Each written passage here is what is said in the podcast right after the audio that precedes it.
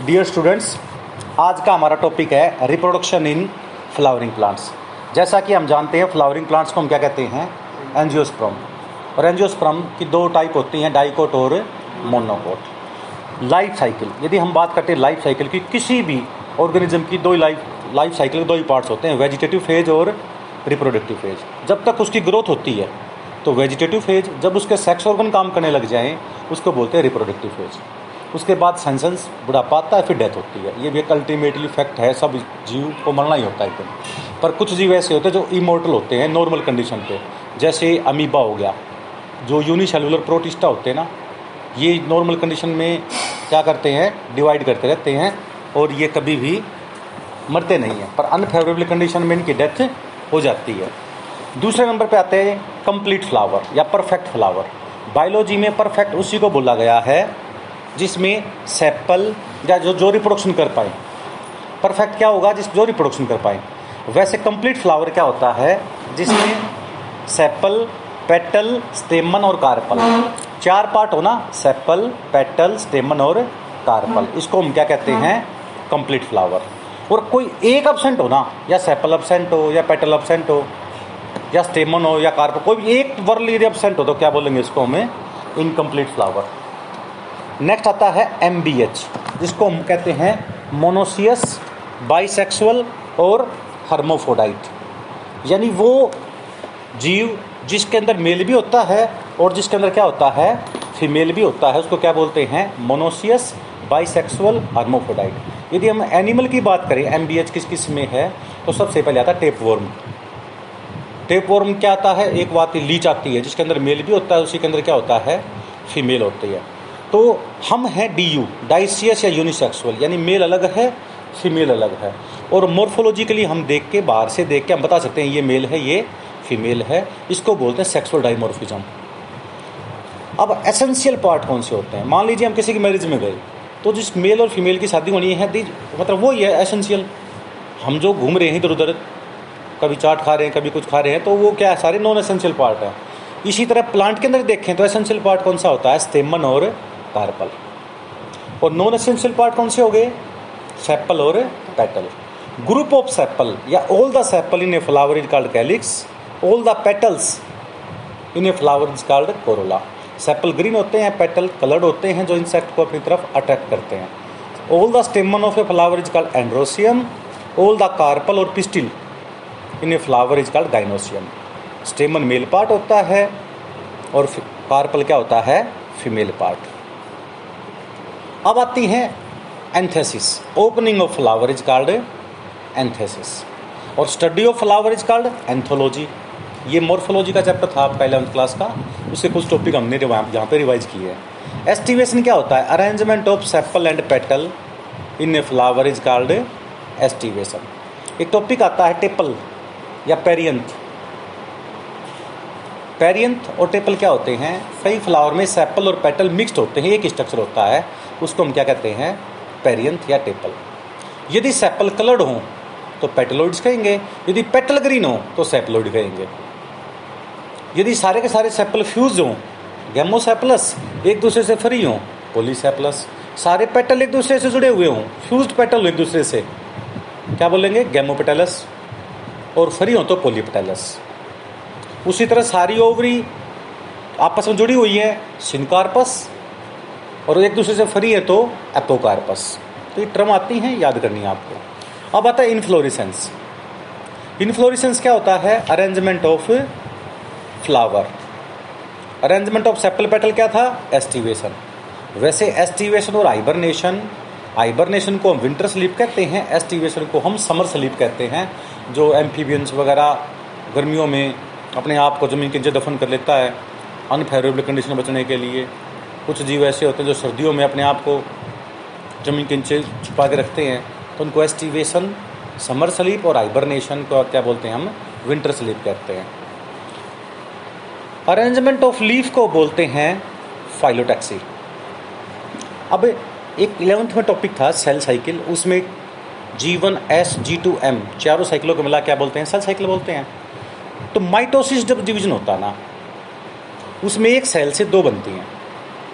यदि mother cell father नहीं बोलते मदर से कहते हैं मदर सेल से जब डॉटर सेल बनती है सन भी नहीं बोलेंगे।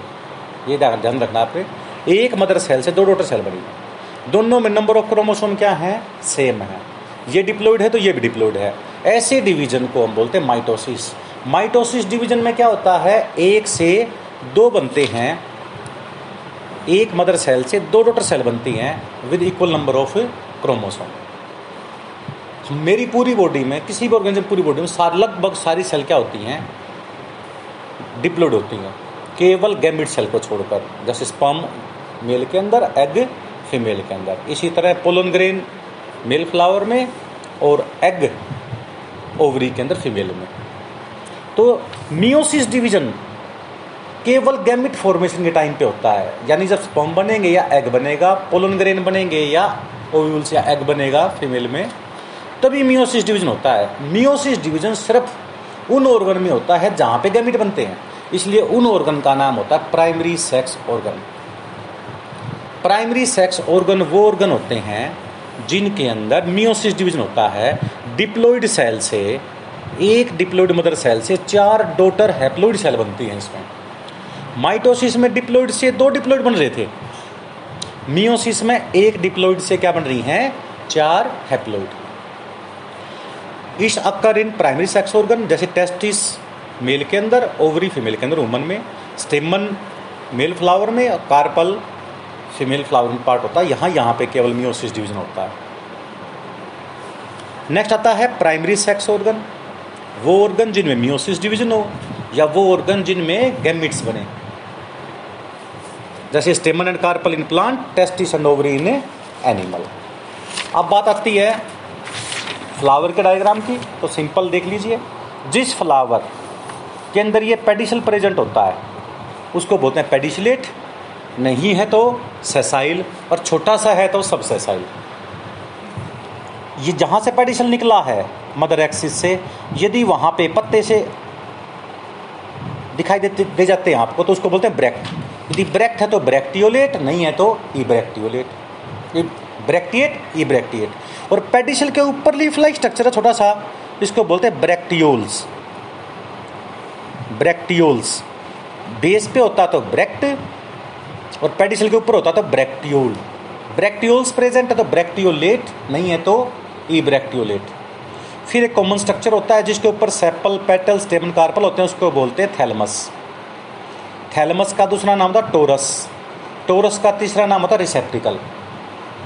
एप्पल, पियर बब्बू गोसा नाशपति सेब होते हैं ना, ये शुडो कार्प होते नकली फ्रूट होते हैं। इसके अंदर थैलमस ही खाते हैं हम। फॉल्स फ्रूट वो होते हैं जो ओवरी के अलावा किसी और ऑर्गन से बने। और जो एप्पल वगैरह होते हैं, पियर होती है, ये फॉल्स फ्रूट में आते हैं, क्योंकि ये ओवरी से नहीं बनते। ओवरी के अलावा किसी दूसरे पार्ट से बनते हैं। किसके बनते हैं ये? थैलमस के बनते हैं। अब आ जाते हैं sepal petal stamen carpel sepal green है। मालवेशिया फैमिली में, जैसे चाइना रोज आता है एबिस्कस रोजा साइनोसिस गुड़ेल का फूल कहते हैं। उसके अंदर कैलिक्स से पहले एक अलग वर्ल होता है, उसको इप्पी कैलिक्स कहते हैं। ये सेपल ग्रीन होते हैं पेटल कलर्ड होते हैं। स्टेमन मेल पार्ट हो गया कार्पल फीमेल पार्ट हो गया। अब फीमेल के अंदर तीन पार्ट होते हैं स्टिग्मा स्टाइल और ओवरी एक कार्पल या पिस्टिल देखेंगे ना all the carpels and pistil of a flower is called gynoecium क्या बोलते हैं इसको हमें? गाइनोसियम ये चार वर्ल हैं तो कंप्लीट फ्लावर कोई एक एबसेंट हो तो इनकम्प्लीट फ्लावर बोलते हैं। स्टिग्मा स्टाइल ओवरी ओवरी के अंदर बहुत सारे ओव्यूल्स प्रेजेंट होते हैं। Arrangement of ovules inside the ovary is called placentation for example बेर है, आम है, इसके अंदर एक एक बीज मिलता है सिर्फ़। क्योंकि वो इसमें एक ओवल्स प्रेजेंट होता है। पपीता के अंदर, अनार के अंदर बहुत सारे बीज प्रेजेंट होते हैं, तरबूज के अंदर। तो उसमें अरेंजमेंट कैसा होगा उसका? उसके अरेंजमेंट का नाम क्या होता है? प्लेसिंटेशन और प्लेसिंटेशन टॉपिक प्लस वन में मोर्फोलॉजी के चैप्टर में है। वो आपको देखना सुपरफिशियल एक्जाइल नेक्स्ट देखिए ध्यान से। बेसल ये तो आपको नाम याद करने पड़ेंगे इसके। कौन कौन सा, किसका क्या एग्ज़ाम्पल है? ये पेपर में आते ही आते हैं। एक यदि हमें ओव्यूल्स की, एक ओव्यूल्स की डेवलपमेंट कैसे हुई है तो वो बता दूँगा। तो जितने भी ओव्यूल्स होते हैं ओवरी में सबका पता लग जाएगा मेरे को। तो इसके अंदर एक सेल होती है। इसका नाम होता है मेगास्पोर मदर सेल क्या नाम होता है? मेगास्पोर मदर सेल जो ये मेगास्पोर मदर सेल होती है, ये डिप्लोइड है। अब डिप्लोइड है तो इसका मियोसिस डिवीज़न हो गया। अब जहाँ पे मियोसिस आ गया, इसका मतलब गैमेट्स बनने लगे हैं। एक सेल से चार बनती है मियोसिस में। डिप्लोइड सेल से क्या बनेगी? हैप्लोइड बनेगी। तो एक से जो चार बनी है ना, इन चार को बोलते हैं मेगास्पोर मेगा का मतलब जहाँ पे भी आई ना तो फीमेल होता है, और माइक्रो का मतलब जहाँ पे भी आई, क्या होता है? मेल सबसे पहले टेरिडोफाइटा में लीफ के बेस पे एक कैविटी बन गई थी। इसका नाम था स्पोरेंजियम कैविटी टेरिडोफाइटा का एग्ज़ाम्पल है Selaginella Equisetum Pteris Selaginella Equisetum Pteris Selaginella के लीफ के बेस पे एक कैविटी बन गई थी। उस कैविटी का नाम क्या था? स्पोरेंजियम यदि उसमें माइक्रोस्पोर बने हैं तो माइक्रोस्पोरेंजियम और मेगास्पोर बने हैं तो मेगास्पोरेंजियम कहते हैं। मेगास्पोरेंजियम में चार मेगास्पोर बनते हैं जो फीमेल गैमेट का काम करते हैं। माइक्रोस्पोरेंजियम में बहुत सारे माइक्रोस्पोर बनते हैं, जिसको मेल पार्ट कहते हैं। ऐसा लीफ जिसके बेस पे कैविटी बनी है, उसको बोलते हैं स्पोरेंजियोफिल्स जिसको कहेंगे माइक्रोस्पोरोफिल्स मेगास्पोरोफिल ठीक है ना? माइक्रोस्पोरोफिल में माइक्रोस्पोर बनेंगे मेगास्पोरोफिल के बेस पे मेगास्पोर बनेंगे। मेगास्पोर फीमेल का काम करते हैं माइक्रोस्पोर मेल का काम करते हैं। और जिस प्लांट में दो तरह के स्पोर बनने लग जाए ना, उसको बोलते हैं हिट्रोस्पोरी हिट्रोस्पोरी और हिट्रोस्पोरी किसकी करेक्टरिस्टिक्स थी? टेरिडोफाइटा की थी। स्लेजिनिला इक्विस्टियम और टेरिस। और जिम्नोसप्रम में, आप देखो, दो तरह के प्लांट होते हैं, सप्रमेटोफाइटा। सप्रमेटोफाइटा वो होते हैं जिनमें बीज बनते हैं, जिसमें बीज नेक्ड हो बीज के ऊपर कवरिंग नहीं हो, वो gymnosperm cycas, pinus, ginkgo, biloba, ephedra plant थे। और जिसमें seed is covered by fruit, जिसमें सीड के ऊपर कवरिंग हो। जैसे आम देखिए आप, इस आम के अंदर छिलकी, वो जो छिलका खा होता है इसका इपिकार्प जो पल्पी मेटेरियल होता है मिजोकार्प और जो गुठलियों के ऊपर कवरिंग होती है एंडोकार्प एंडोकार्प बहुत स्टोनी होता है हार्ड होता है ड्रूप कहते हैं इस फ्रूट को। स्टोनी एंडोकार्प जिसमें होता है। और एप्पल का नकली जो फ्रूट था, वो पोम में आता है। ये पेपर में आते हैं बार बार। और इस एंडोकार्प के अंदर क्या होता है? बीज होता है। यानी seed is covered by three layer epicarp mesocarp and endocarp इसको बोलते हैं कवर्ड सीड एंजियोस्पर्म में आता है। नेक्स्ट सीड जिम्नोसपर्म में आता है। और जिसमें सीड हो ही नहीं, स्पोर बने, वो टेरिडोफाइटा में आता है। किसमें आता है वो टेरिडोफाइटा में। अब जो मेगास, एक मेगास्पोर मदर सेल से क्या बन गए? चार मेगास्पोर बन गए ना? अब तीन खत्म हो जाते हैं न्यूट्रिशन देने के लिए, क्योंकि लास्ट वाली को न्यूट्रिशन कौन देता है? ऊपर वाले तीन डेड ओके ताकि एनर्जी कंजम्पशन नहीं हो जाता। अब ऊपर वाले तीन खत्म हो जाते हैं, एक सर्वाइव करता है, इसको बोलते हैं मोनोस्पोरिक गलती से दो सर्वाइव कर जाएँ बाईस्पोरिक तीन सर्वाइव कर जाएँ ट्राइस्पोरिक चार कर जाएँ तो पोलिस्पोरिक कह देते हैं। टेट्रास्पोरिक भी ठीक है पर पोलिस्पोरिक भी ठीक है। अब क्या होता है? अभी तक हुआ है एक मियोसिस जैसे एक मियोसिस होगा अब इसके न्यूक्लियस का माइटोसिस डिवीज़न होगा। माइटोसिस से एक से कितने बनते हैं? दो बनते हैं। तो एक न्यूक्लियस से कितने बन गए दो। अब दूसरा फिर माइटोसिस डिवीज़न हो गया। दो से कितने बन गए चार। चार बन गए। न्यूक्लियस एक से कितने बन गए? दो दो से कितने बन गए? चार। अब थर्ड माइटोसिस डिवीज़न होगा। चार से कितने बनेंगे? आठ। अब ऊपर देखो क्या लिख रखा है। एक मियोसिस तीन माइटोसिस। एक मियोसिस बिल्कुल बेस में भी लिख रखा है। एक मियोसिस तीन माइटोसिस। जब होते हैं तो हमारे पास एक ऐसा स्ट्रक्चर बनता, बन जाता है, जिसको हम एम्ब्रियो सैक कहते हैं, और इसके अंदर आठ न्यूक्लियस बन जाते हैं। किसके द्वारा? एक मियोसिस से तीन माइटोसिस अब ये सारे जो न्यूक्लियस बने हैं, ये हैप्लोइड है डिप्लोइड है? ऑल दीज आर हैप्लोइड अब क्या होते हैं? नीचे वाले तीन की चारों तरफ़ सेलवाल बन जाती है, ये तीन कहलाते हैं एंटीपोडल क्या कहलाते हैं ये? एंटीपोडल नीचे वाले तीन हैप्लोइड क्या बन गए? एंटीपोडल ऊपर वाले दो इसको बोलते हैं हेल्प सेल या सिनर्जिड सेल्स। फिली फॉर्म होती लंबी सी होती है सेल। और दो हेल्प सेल के बिल्कुल ऊपर टिप पे यदि देखें तो एक राउंडेड सेल प्रेजेंट होती है, उसको बोलते हैं एग सेल। अब तीन और तीन कितने हो गए? छः बीच वाले दो न्यूक्लियस एक ही सेल के अंदर बाउंड अप हो जाते हैं, यानी एक कॉमन सेल वाल बन जाती है, यानी दो न्यूक्लियस इकट्ठे रह जाते हैं। धर्मवीर की जोड़ी इनकी। है ना? ये दोनों फ्रेंड इकट्ठे रह गए। इसलिए ये बाई न्यूक्लियट बन गई ना सेल इसको बोलते हैं सेकेंडरी न्यूक्लियस या पोलर न्यूक्लियाई ये डिप्लोइड है। बाकी ऊपर की तीन नीचे की तीन क्या हैं? हैप्लोइड हैं। ऊपर वाली दो कितनी है? हेल्प सेल एक उनके ऊपर बन गई एग हेल्प सेल दो एक एग सेल तीनों सेल को मिलाकर बोलते हैं एग एपरेटस क्या बोलते हैं? एग एपरेटस और इस एग एपरेटस में से केमिकल बनता है calcium boron inositol sugar complex. क्या बनता है? Calcium boron inositol sugar complex.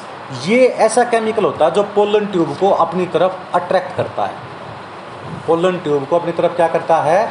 हर बार निट में आता है, ये calcium boron inositol sugar complex is a chemical which attract pollen tube towards egg. Egg की तरफ़ लीजिए अगर अट्रैक्ट करेगा वो। नेक्स्ट नीचे वाले एंटीपोडल हैं। बीच वाला सेकेंडरी न्यूक्लियस है। इस पूरी स्टेज का नाम होता है एम्ब्रियो सेक या seven celled eight nucleus stage embryo sac के अंदर कितने हो गए? सेवन सेल्ड सात सेल कैसे होती हैं? तीन ऊपर की तीन नीचे की एक बीच में। कितनी होगी? सात। सात होगी। क्योंकि सेकेंडरी न्यूक्लियस तो एक ही सेल है। एट न्यूक्लियस न्यूक्लियस आठ है। इसको बोलते हैं पोलिगोनियम क्या बोलेंगे इसको हमें? अब इसका अरेंजमेंट है three plus two plus three कितना अरेंजमेंट है? Three plus two plus three पता लग गया? अब पेपर में क्वेश्चन क्या आता है? सबसे पहले आता है नंबर ऑफ़ मियोसिस एक मियोसिस से एक एग बना है. एक मियोसिस से कितना एग बना है? एक. मैं कहता हूँ how many meiosis division are required to produce 100 egg भाई, एक मियोसिस से एक एग बना है. तो 100 एग के लिए कितना मियोसिस होगा? 100 तो रूल क्या हो गया? एन रूल क्या हो गया? एग का जब भी आ जाएगा मियोसिस पूछे जाए एग में तो एन लगा दो। जितने जैसे हज़ार पूछूँ मैं, हज़ार एग बनाने हैं। कितने मियोसिस चाहिएँगे? हज़ार। 550 बनाने हैं एग कितने मियोसिस चाहिएँगे? 550 खत्म। सिंपल आंसर है। अब एक मियोसिस से दो एल्प सेल बनती हैं। मैं कहता हूँ पचास मियोसिस हुए हैं। तो कितने एल्प सेल बनेंगे? 100 मैं कहता हूँ 200 एल्प सेल बने हैं। कितने मियोसिस हुए हैं? 100 200 बने हैं? मैं कहता हूँ हज़ार हेल्प सेल बनी है। हेल्प सेल कितनी बनी है? एक हज़ार। तो मियोसिस कितने होंगे? 500 उसी तरह मैं कहता हूँ 50 सेकेंडरी न्यूक्लियस बने हैं। 50 सेकेंडरी न्यूक्लियस बने हैं तो मियोसिस कितने होंगे? 50 क्योंकि एक मियोसिस से एक बनता है। और लास्ट का है एंटीपोडल यदि एंटीपोडल तीन बने हैं। तो मियोसिस कितना हुआ है? एक, मैं कहता हूँ सो मियोसिस हो गए। सो मियोसिस हो गए। कितने एंटीपोडल बने होंगे? तीन सौ। कितने होंगे? क्योंकि एक से कितने बनते हैं? तीन। अब मैं ये कहता हूँ, मान लीजिए वन थाउज़ेंड मियोसिस हो गए। तो हेल्प सेल कितनी बनेगी? एक मियोसिस से दो बनती हैं। वन थाउज़ेंड मियोसिस हुई हैं तो कितने two thousand help cell. Egg कितने बड़े हैं? वन थाउज़ेंड ही सेकेंडरी न्यूक्लियस भी वन थाउज़ेंड और एंटीपोडल थ्री थाउज़ेंड। तो ये रूल बनते बन जाते हैं। एंटीपोडल के रूल लगेगा n by three help cell के लिए रूल लगेगा n by two secondary nucleus के लगेगा एन एग के लिए भी एन और एम्ब्रियो शेक के लिए एक म्योसिस से कितने बनते हैं ये? एट एन बनते हैं। मतलब आठ एन है क्योंकि आठ न्यूक्लियस है इसके अंदर। पता लग गया? अब ये पूरा स्ट्रक्चर होता कहाँ पे है? जैसा कि आप देख पा रहे हैं इसके अंदर, ये पूरा जो स्ट्रक्चर है, ये स्टिग्मा ये स्टाइल और नीचे क्या दिखा रखी है? ओवरी ये वो ओवरी देखेंगे हम, जिसके अंदर एक ओवल्स प्रेजेंट होता है। जिसके अंदर क्या होता है? एक ओवल्स अब बात करते हैं, ये, जो ओव्यूल्स है ना पूरा, जैसे पपीता काटते हैं हम।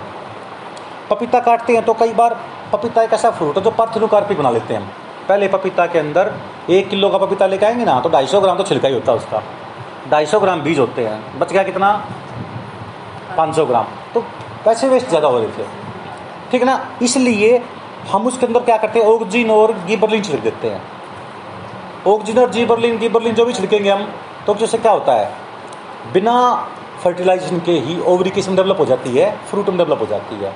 ऐसे फ्रूट का नाम होता है parthenocarpic fruit parthenocarpy seedless fruit formation बोलते हैं, ऑक्सीजन और जेबरलिन डाल के बनाते हैं इसको। एक पार्थिनोजेनेसिस भी होता है टॉपिक क्योंकि नाम आ गया तो पीछे थोड़ा पार्थिनोजेनेसिस।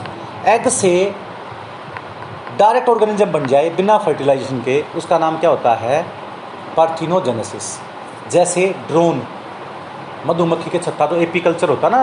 मधुमक्खी पालना rearing of honey to produce honey apiculture उसमें Apis indica Apis mellifera Apis dorsata Apis florea चार मक्खी होती हैं, चार स्पीसीज होती है मक्खी की। उसमें जो कोम छत्ता होता है, उसमें एक क्वीन होती है, चार पाँच मेल होते हैं, दस से एक लाख तक क्या होती हैं? वर्कर होती हैं।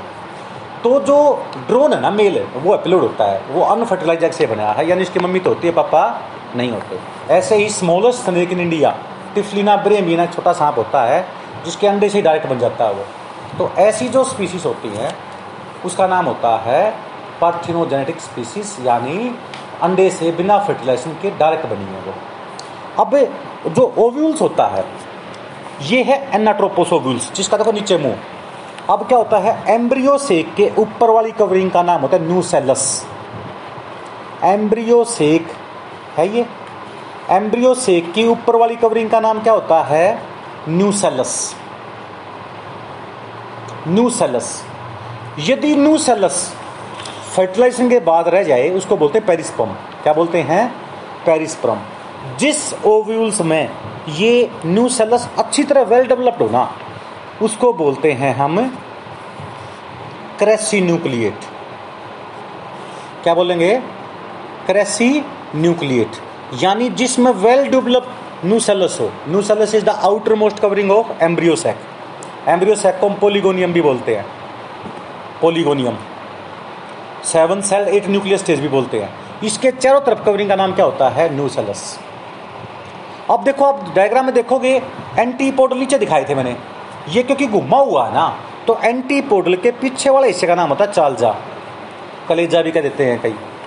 C H A L Z A chalaza. Antipodal के पीछे वाले हिस्से का नाम। और इसके ऊपर आउटर मोस्ट कवरिंग का नाम आउटर इंटेगुमेंट और इससे अंदर वाली कवरिंग का नाम इनर इंटेगुमेंट आउटर इंटेगुमेंट तो टेस्टा बनाता है बाद में। क्या बनाता है?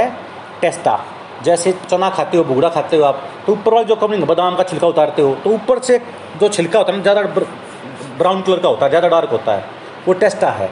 और उसके नीचे साइड में देखोगे तो टैगमेंट होता है। तो outer most coat of the seed वो आउटर इंटेगुमेंट से बनता है टेस्टा से, और नीचे वाला बनता है टैगमेंट से। आज मैं आपको केवल फीमेल लिख रहा तो ये देखिए, ये है एनाट्रोपस जिसमें उल्टा है।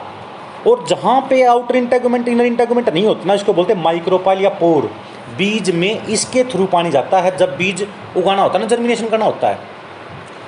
यदि बीज को फेवरेबल कंडीशन रखते हैं, फिर भी न्यू ग्राउंड उसको बोलते हैं सीडोरमेंसी वो किसकी वजह से होता है? उसका है एम्ब्रियो हो सकता है उसका हाइलम या पोर जो छेद होते हैं ना, वहाँ पे मिट्टी लगी हुई पानी अंदर नहीं जा पा रहा हो।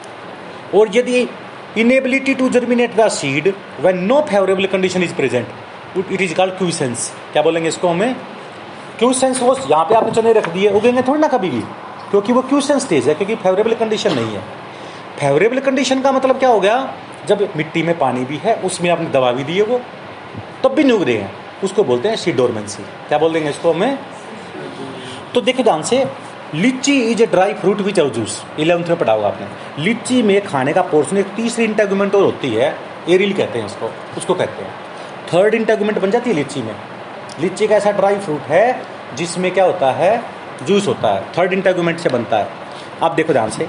एम्ब्रियो से के ऊपर वाली कवरिंग का नाम न्यूसेलस उससे ऊपर वाली कवरिंग इनर इंटेगुमेंट उससे outer most covering outer integument अब जहाँ पे इनर आउटर इंटेगुमेंट नहीं होते, उसको बोलते हैं माइक्रोपाइल क्योंकि यहाँ से पोलन ट्यूब आती है। अब दूसरी साइड से दिखा रखा है ऑर्थोट्रोपोस ओव्यूल्स एनजियोसप्रम के अंदर 92 परसेंट जो ओव्यूल्स होते हैं ना, वो एनाट्रोपोस ओव्यूल्स होते हैं। कई बुक में आप पाँच सात परसेंट ऊपर नीचे दे देते हैं। मेन कॉमन कौन सा होता है एनजियोसप्रम में? एनाट्रोपोस ओव्यूल्स जिम्नोसप्रम में कौन सा होता है? ऑर्थोट्रोपोस ओव्यूल्स अब एक बुक में छः के छह दिखा रखे हैं। ठीक है? ऑर्थोट्रोपस, एनाट्रोपस, यदि 90 डिग्री पे हो तो हेमिट्रोपस और घुमा हुआ हो टेम्फिलोट्रोपस 360 पे घूम जाए सिरकनोट्रोपस एम्फीट्रोपस और शूटेप का टाइप टाइप का हो तो ये। तो ये छह तरह के होते हैं। तो आपने दो याद रखने हैं एनाट्रोपस और ऑर्थोट्रोपस जिम्नोसेप्रम में कौन सा होता है? ऑर्थोट्रोपस और एंजियोसेप्रम में कौन सा होता है? एनाट्रोपस तो ये जो दो हैं, ये आपको याद करने हैं। ठीक है? तो ये था यहाँ तक development of female gametophyte ovary fruit में बदल जाती है। राइपंड ओवरी या ovary after fertilization is called fruit अब ओवरी की जो वाल होती है इसको बोलते हैं पेरिकार्प क्या बोलते हैं?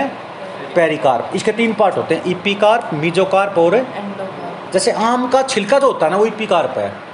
जब अचार खाते हैं तो वो भी छिलका भी खाते हैं अदरवाइज़ आम का हम छिलका नहीं खाते इपीकार्प नहीं खाते मीजोकार्प खाते हैं। पल्पी मेटेरियल जो होता है येलो कलर का। और गुठली होती है एंडोकार्प क्योंकि स्टोनी एंडोकार्प होती है ड्रूप फ्रूट की पहचान है ये। तो जिस फ्रूट के अंदर इपीकार्प मीजोकार्प या एंडोकार्प में से कोई एक लेयर जूसी बन जाए उसको बोलते हैं हम juicy fruit fleshy fruit epicarp छिलका हो गया जैसे बेर है। बेर में क्या खाते हैं हम? इपीकार्प भी खाते हैं मीजो भी खाते हैं। गुठली नहीं खाते एंडोकार्प हो जाती है वो। जामुन में क्या खाते हैं? पर्पल कलर का ऊपर कवरिंग होती ना ना इपीकार्प होगी फिर ब्र- ब्रिंजल कलर की पल्पी मेटल होगा मीजोकार्प गुठली नहीं खाते एंडोकार्प ठीक है ना आजकल तो शुगर मरीज़ वो भी खा जाते हैं उसको भी। तो इप्पी छिलका चलो केला देखे। केला नेचुरल पार्थन कार्प की होती है। केले का जो छिलका होता है ना वो इप्पी कार्प है। केले का जो व्हाइट मैटर है वो मीजोकार्प है। और केले के अंदर काले रंग की लाइनिंग होती है कई केलों में दिखाई दे जाती है वो अनडेवलप्ड एंडोकार्प होती है। तो केले के अंदर मीजो और एंडो दोनों खाते हैं अचार के अंदर सिर्फ़ अचार में खाएँगे तो इप्पी और मिजो, आम का अचार खाएँगे, इप्पी और मिजो खा लेंगे। अदरवाइज़ इडिबल पोर्सन आ जाए ना नॉर्मली तो मिजो कार्पी कहते हैं। बेर के अंदर इप्पी और मिजो दोनों खाते हैं। तो ये अलग अलग पार्ट होते हैं। यानी वो फ्रूट जिसमें इप्पी, मिजो एंडोकार्प डिफ्रेंशिएटेड ना हो, उसको ड्राई फ्रूट कहते हैं। क्या कहते हैं उसको? और जिसमें इप्पी, मिजो एंडोकार्प कोई एक लेयर पल्पी बन जाए जूसी बन जाए उसको बोलते हैं फ्लैसी फ्रूट या juicy fruit litchi is only with dry fruit which have juice अब जूसी फ्रूट में पपीता आ गया जैसे आपका वाटरमेलन खरबूजा आ गया अनासपति ये मतलब कोई कोई भी देखेंगे सारे आएँगे जूसी में आ जाएँगे वो। ठीक है? तो आपको ये बार बार रिवाइज करने हैं तभी आपकी बात बनेगी। Thank you